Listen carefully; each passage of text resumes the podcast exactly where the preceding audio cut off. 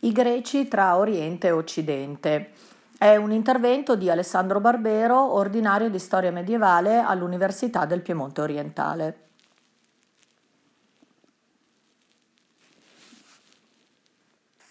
La Grecia antica ha da sempre uno spazio enorme nei nostri manuali e giustamente perché è certamente un grande punto di partenza della, della civiltà occidentale.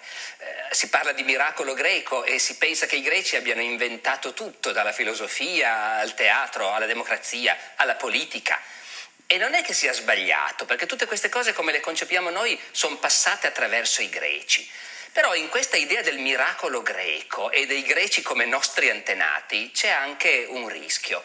Eh, I neoclassici inglesi o tedeschi dell'Ottocento pensavano di essere veramente i discendenti degli antichi greci e poco ci mancava che se li immaginassero alti e biondi, in ogni caso occidentali. Ecco, su questo oggi noi cominciamo ad avere delle impressioni un po' più sfumate.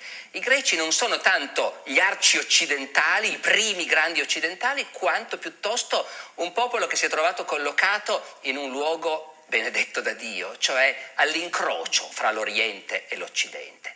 Il miracolo greco si spiega col fatto che i greci erano al tempo stesso orientali e occidentali, perché la civiltà nostra in realtà poi è nata più a oriente della Grecia la prima civiltà è nata in Mesopotamia, da lì si è allargata a cerchi concentrici verso l'Asia minore, verso l'Egitto e a un certo punto ha incontrato la Grecia. Un paese che non era soltanto la Grecia di oggi, il mondo greco comprendeva tutte le isole dell'Egeo e, e naturalmente un pezzo di Asia minore, quindi anche fisicamente i greci vivevano a cavallo tra l'Europa e l'Asia, tra l'Oriente e l'Occidente. Ed era un mondo sospeso tra la terraferma e il mare, pronto per assorbire la civiltà dall'Oriente, rielaborarla e poi trasmetterla al Mediterraneo, a Roma. Ecco, è, non spiega tutto ovviamente, ma spiega molto questa straordinaria posizione della Grecia a contatto fra i continenti, a contatto fra Oriente e Occidente. Eh, e oggi quindi noi greci li vediamo molto meno occidentali di una volta, siamo consapevoli che loro appartengono alle grandi civiltà orientali, anche se si trovano ai margini di quel mondo. Ci sono dei rischi anche in questa revisione, naturalmente. Un po' di anni fa è uscito un libro che si chiama Atena Nera, scritto da uno storico, da uno studioso inglese, Martin Bernal, in cui in sostanza si sostiene che i greci non avrebbero fatto niente senza l'apporto decisivo dei fenici e degli egiziani. in realtà è vero che i greci hanno preso molto da loro, anche dal punto di vista artistico.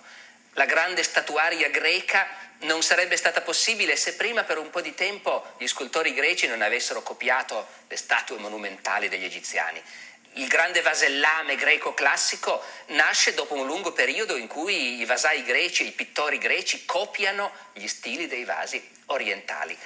In Atena Nera però Bernal va un po' più in là, cioè in sostanza dice la civiltà greca nasce dai fenici, nasce dagli egiziani e gli egiziani sono africani. Quindi in realtà la civiltà greca non solo non è affatto occidentale, ma è africana. Tutta la nostra civiltà è nata in Africa. Atena, la grande divinità greca dell'intelligenza era nera. Ecco, questa ovviamente è una semplificazione un po' brutale, e però, e però è utile. È utile per ricordarci che il mondo greco oggi noi non dobbiamo più pensarlo come un patrimonio soltanto dell'Occidente, ma come uno straordinario luogo di incontro, di mescolanza, di rielaborazione delle esperienze. È così che si spiega il miracolo greco e in ogni caso dobbiamo evitare di immaginare che i greci fossero alti e biondi, erano piccoli e bruni come tutti gli abitanti del Mediterraneo di una volta e anzi nel loro razzismo tendevano a pensare che i popoli alti e biondi fossero evidentemente dei selvaggi che dimostravano anche nel loro aspetto fisico di appartenere a razze inferiori.